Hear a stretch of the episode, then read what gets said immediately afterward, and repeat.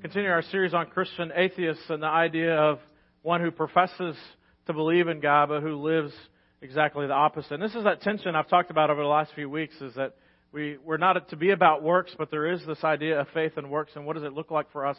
And so even Paul, the great apostle, struggled with this is that his desire was to do what was right, but immediately he also, there was this tension of wrong. And so this is this, the idea that we live in for us is we desire as followers of Jesus to follow him, and this is our one thing, but over here there's also our, our nature, and so we're constantly in tension with that. So we'll continue that this morning and thinking about it. But I want to ask you this question is what makes you gag? Anybody? What makes you gag? Okay? So I've been, I did student ministry for a long time, and one of the things, one time I was teaching, and one of the adults came up to me afterwards, and they're like, man, I don't know how you do it. You taught, you know, and you're there doing it, and like there was one kid on the front row who went digging for gold and decided it was tasty. And like you didn't like flinch, and I was like, man, I didn't, I didn't even see it because I would have probably got, gotten sick, and that would have not good. We would have had a viral thing going on right there. And um, but you know, I've seen all kinds. I've seen a guy like fall and break his arm, and like the arm is hanging, and I'm like, oh, that's cool, you know. And so those kind of things, like medical things, don't seem to bother me. Even when Becky we have a C-section, I was down there going, awesome, look, they're moving your guts and all that, and so that was cool. But man, I'm going to tell you, there is one thing that it is my kryptonite. Dog poo. Dog poo. I can go out into the backyard and I will like the kids, that's kind of their deal is you're supposed to clean it and every once in a while I'll try to help them out. But listen, like, it is just not my thing. I went to, when we lived in Colorado, where there was a, we were having some people over and so I was helping the kids and we were doing all that stuff and I'm literally, like the kids on one side of the yard and I'm on the other side of the yard and they can hear me over there going, Ha! and they're like, what's going on? And I'm like, "I get, get the poo. And so, I mean, it is like my ear, my eyes are just watering. It's just all kinds of crazy stuff. So there's stuff that makes us gag. Maybe you've ever had a drink and you just take a sip of it and you're like, oh, that's nasty. You just want to spit it out. Well, this morning, that is the image that I want you to get, uh, grasp and to, and to catch from the passage that we're going to be looking at in Revelation chapter 3 is that one of the things as followers of Christ, not only is it an individual decision, but it also community is an important aspect of living out our faith. And so here is a church in Laodicea, and that they were a group of believers. But and so as this group of believers, Jesus spoke to them. So in, in Revelation, uh, Jesus talked to seven churches, specifically through John. And so he had seven letters to these different churches. And to the six of the churches, he gave a word of commendation. He'd say, Hey, I praise you for X, but here are some things to work on. The one church that he didn't have a commendation for was the church at Laodicea. And so as we'll see here in a little bit, we'll talk about why. But, but for us, as, as followers of Jesus, one, it's an individual thing, but then we also live in community. And what do we as a church, what do we look like? What are we projecting? What are we pursuing? Are we pursuing Jesus or are we pursuing other things. And so, if you have your Bibles, turn with me to Revelation chapter 3, and we'll show it up here on the screen in just a second. But I want you to get a grasp on who was Laodicea. So, Laodicea was an important city. Originally, when it was founded, it was founded as a fort, and um, because of its importance strategically. So, you couldn't go east or west or north or south without having to go through Laodicea. This is how important it was. And so, over the years, um, it moved just from being a fort to actually a commercial city, and so it was a lot of people coming through. And so they, if you're going east and west and north and south, and this is kind of a good spot for you to stop, people were stopping and they were putting their money in the bank. They ended up buying things. And so you can imagine here's a city that kind of starts off as a small town and continues to grow in importance because of the amount of money and, and the commercial things that are happening there. So that's one thing is this is an extremely wealthy city. One of the unique things around the countryside of Laodicea is they were known for their sheep. Now, most of you are like, wow, sheep are everywhere, right? But they were known for a sheep with a specific wool that wasn't anywhere else in the world. It was a violet black wool. So whenever they would shear that, they were able to mass manufacture interesting clothes using that wool. So you would know, hey, one of the things of the day was to say, hey, I have a tunic or I have a piece of clothing that's made from this wool from the, from the area of Laodicea. So you can imagine they're one of the first fashion designers. It's one of the French capitals of the world. And so you can imagine, hey, they have a lot of money. They're growing in stature around the world because of the money, then also because of their producing all of these goods. And then also they had a world renowned medical school in the area. And so they were producing an eye salve, an eye ointment that they were supposedly put on your eyes if you had certain issues with your eyes, and it would solve that and create healing, which is obviously a good thing. And so these doctors were so well known that they were actually printing coins using those doctors' um, faces. So you would know, hey, I've got a quarter instead of George Washington, you got Dr. Bill Red Duke, or what was his name?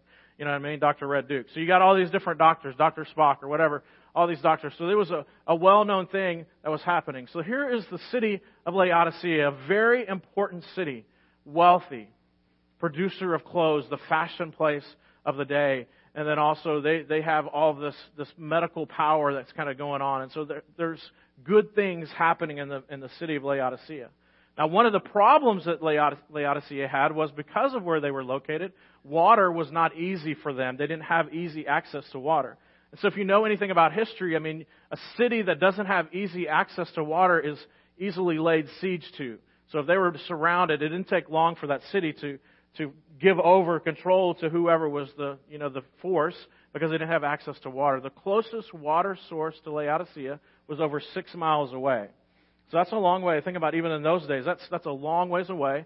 And so six miles away was the closest water. Now the interesting thing about Laodicea's water is they had two sources. Hierapolis, which was uh, above them, and they would be able to receive medicine, medicine water, which we call hot springs, so hot springs. And so they were getting hot water for Hierapolis, and so they could get that and bring that down.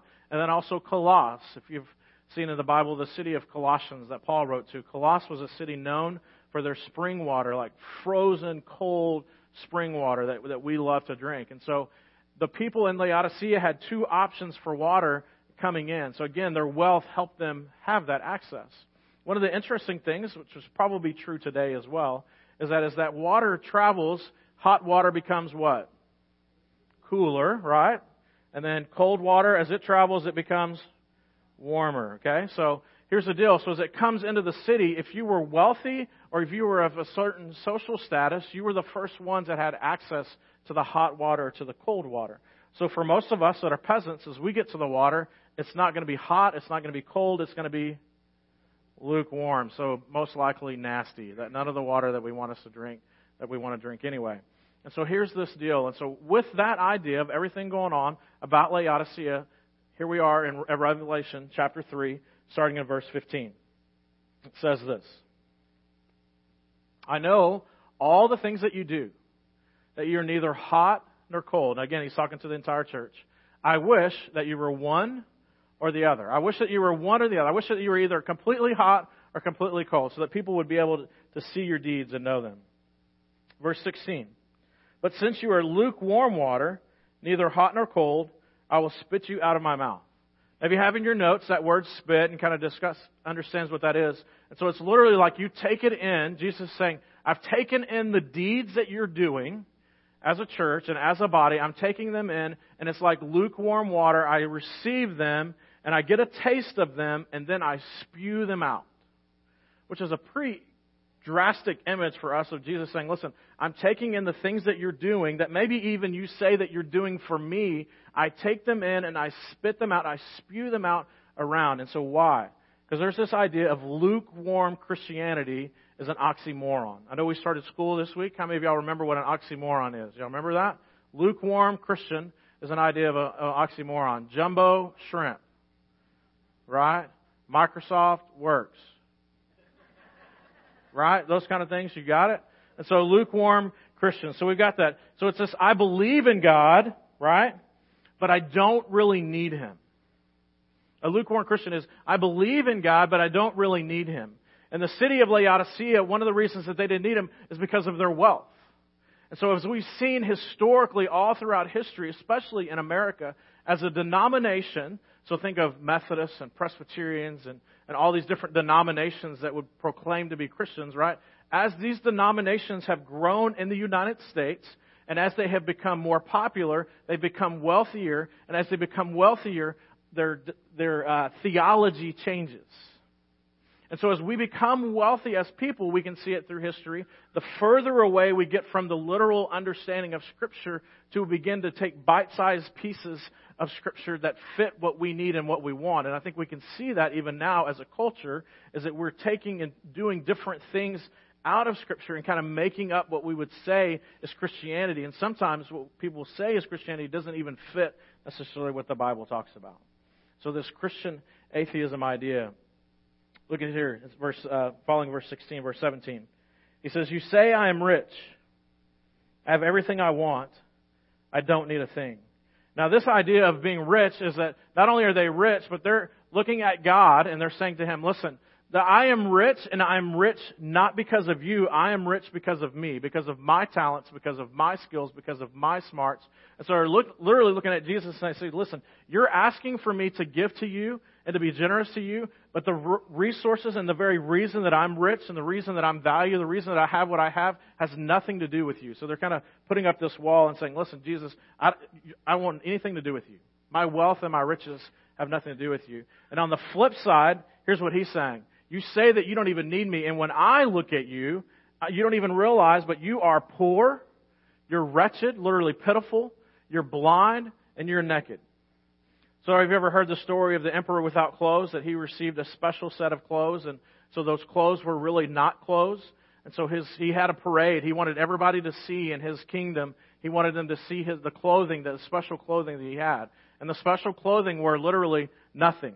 And so he's invited everybody to the parade and he's marching down through the parade and his people are looking and they're saying, why is the king naked?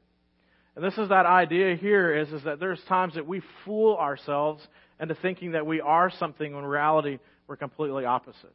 As a matter of fact, just the other day, my family, we were watching a new show and it's this magician type show. And one of the things that he did was he, he brought a crowd in and he invited these specific people and he told them, hey, listen, we're going to do a magic show today. And how many of you believe in invisibility, that you can become invisible or you can make things invisible? And everybody raised their hand and they're like, yeah, this is cool. And so he told them, well, what we're going to do today is we're going to invite, people are just going to, I'm going to do a magic show and people are going to come down and we're going to make one person our subject. And that person is going to believe that they're invisible, but they're really not going to be.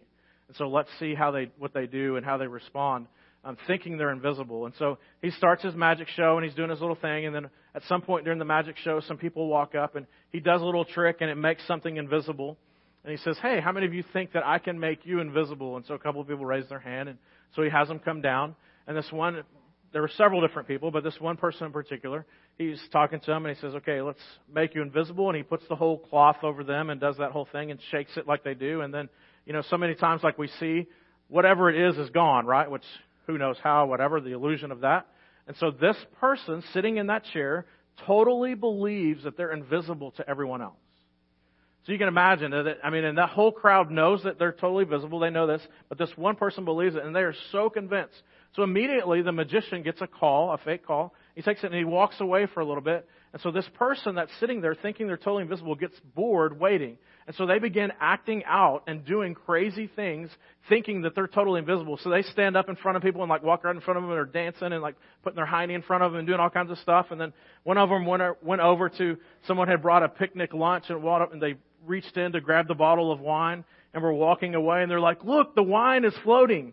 And they're like, whoa. And so he puts it back. And so, and again, the whole time they can see this person and the things that they would do and the ridiculousness of what it was that they were doing, that they were literally walking up behind people and tapping and literally walking up. And some people were actually cuddling with other people and they thought that they were invisible, but they weren't. And so crazy things that we do. And, and so here's this idea is that these people thought that they were rich and thought that they had everything that they could possibly want and need, that they could push God away, and the ridiculousness of that and what that looks like for us and what it look like for the people of Laodicea is that we are, we, we think that we're one thing, but we're completely the opposite. God sees our works and our deeds in a completely opposite way. So as Jesus continues this discussion, he says, hey, there are three things that we're distracted by as people. That as we're in pursuit of God, there's three things that kind of pull us in this other way for most of us. And the first thing is this, is money that we get distracted by the pursuit of money. Because listen, money's a necessary thing. You have to have clothes, you have to have a house, you have to have food and all those things. These are necessary things. But it's easy for us to get distracted by the pursuit of money. And so Jesus says, listen, as you're in this pursuit of money, how much is enough? Because let's be honest, there is, for most of us, there's something about if we have enough money, then we're going to find security if we have enough in our bank account, then there's security. If our, we have enough credit limit, there's enough security. And so we're, we're pursuing after this security. We're pursuing after this money. And what Jesus is saying, listen, you're never going to have enough money. You're never going to have enough because you're always going to be pursuing money when you should be pursuing me. And so that's the first distraction. The second distraction that we have is not just money, but also our image. And so sometimes these are easily tied together is that we have a desire to create an image for ourselves that other people so they see us. So we choose certain clothes, we choose the cars we drive, we choose who we hang out with, we choose how we do our Instagram selfies, and we do all these different things, and we filter life so that we can present an image to other people because we want people to see us in a certain way because we find value in how people perceive us. And so that's also one of the reasons why we pursue money, right? Because if we need a certain image, then sometimes we need more money. And so we're, these things are kind of going hand in hand. And it's so easy for us, again, to good things that are valuable things that we get distracted by them and they become a pursuit and just move us away from pursuing Jesus. Again, this is the beauty of community. And so now you've seen this rich city this rich community of believers that's been distracted by the things of the city, that they have great wealth, they have all these things that they could possess, all this stuff that's coming before them. And so instead of a spirit of generosity, they've been a, a spirit of bringing things into themselves. And again, that identifies themselves. So the money and the image, and then also they're distracted by power. That they want something for themselves. They want something that gives them that. And so that there's even today more and more leadership books are coming out, and these leadership books are talking about the principles of Jesus and that, hey, that you may be the boss, but that doesn't mean lording your authority over people, but it may mean that you're actually the lead servant.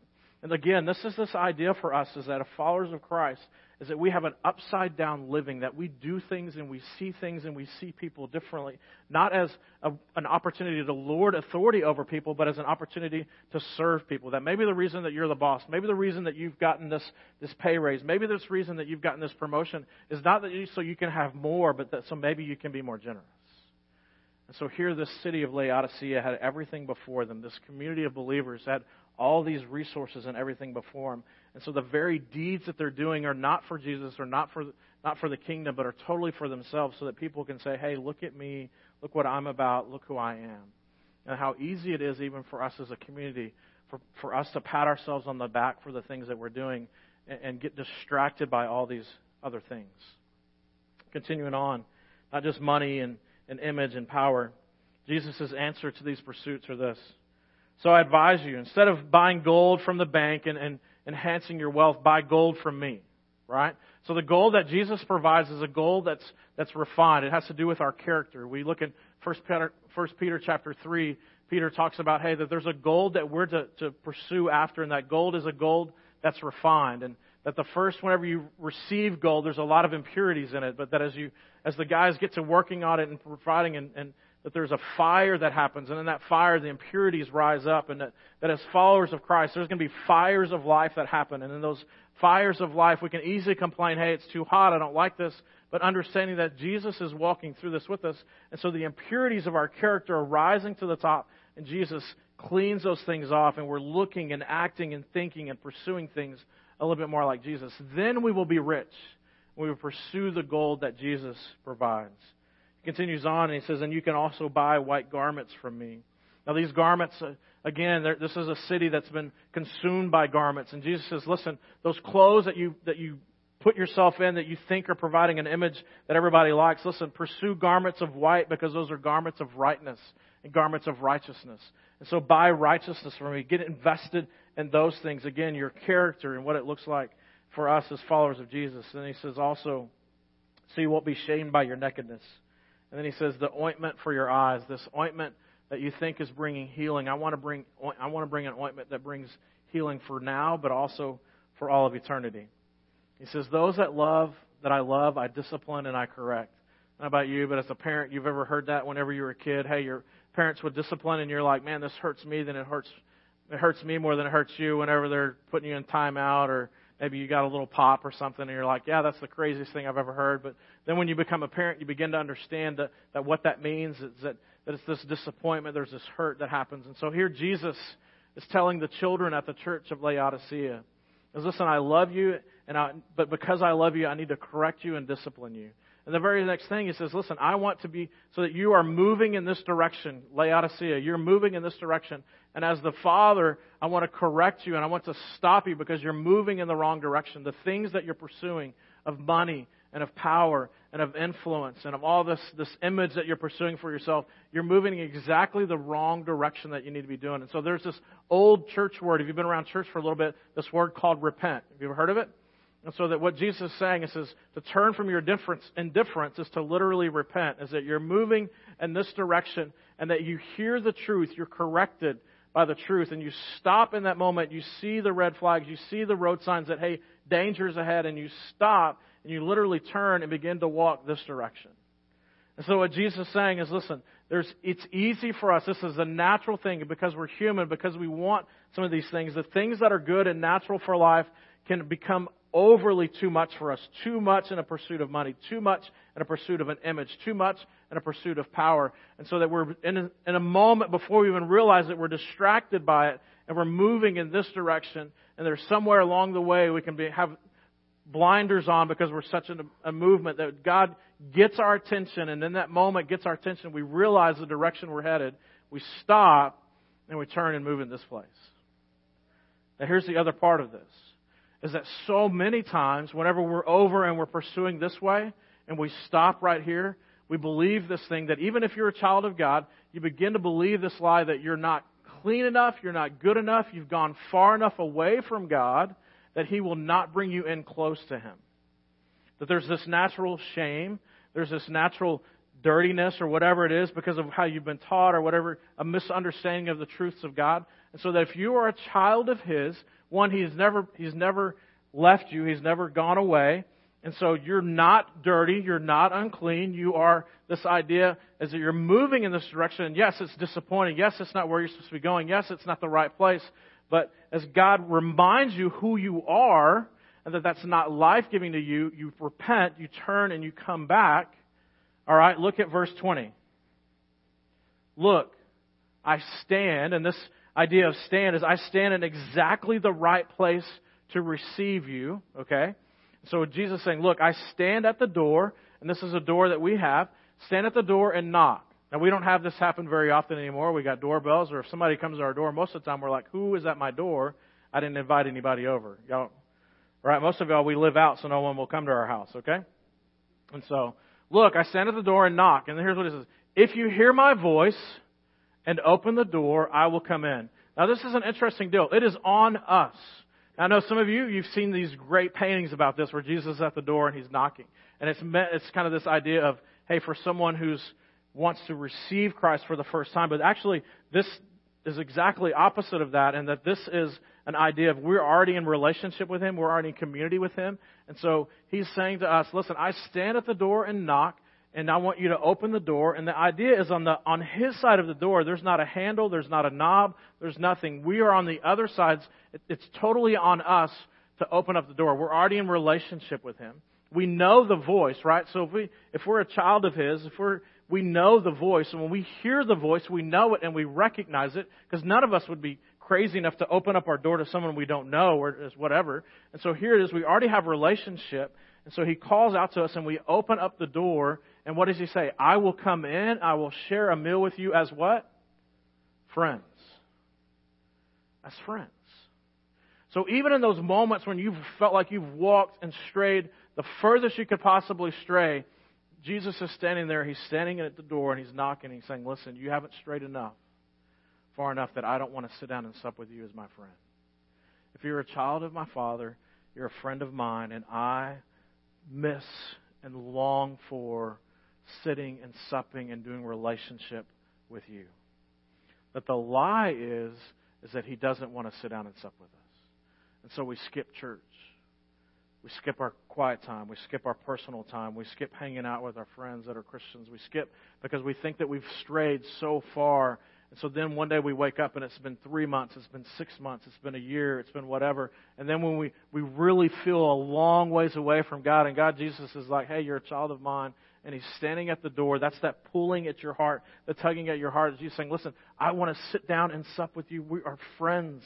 We're not enemies. We're not, at, at, at, we're not fighting one another. You've, yes, you've strayed and it disappoints the Father, but He still wants us to sit down and to sup with Him. Come, enjoy fellowship with me. And so for so many of us, we skip out on the good stuff that God has for us and we go to the scraps thinking that God doesn't want us to enjoy the best that He has for us. So, my question for us this morning is what are you pursuing?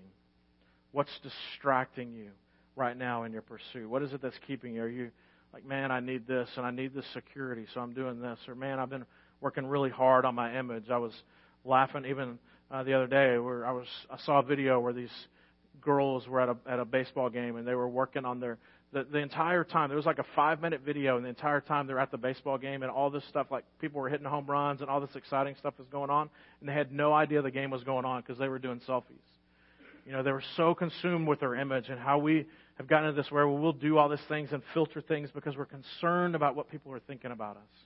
And that we're constantly thinking about that if we just get to this position or I have this, this will give me authority and I will arrive. Listen, if you're a child of God, you have arrived. You have authority. You have power. You have an image. You have all the riches that you could possibly need are there before you.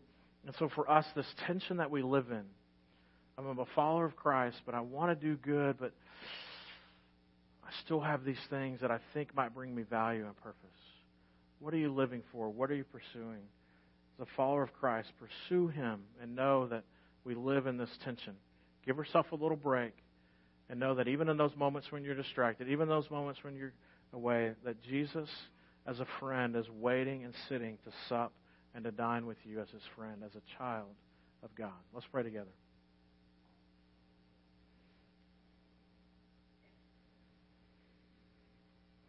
Dearly Father, we all admit we are easily distracted.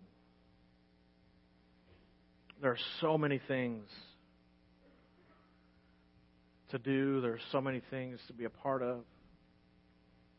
Father, there's just so much, and so it's easy for us to get distracted. Father, I pray for each one in this room. I know that we've had seasons, have moments, we may even be in a season where we're distracted.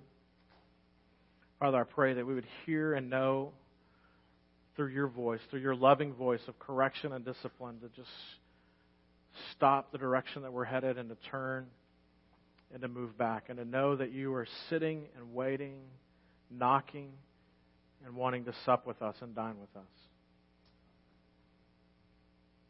Father, we love you. It's in your Son's name that we pray. Amen.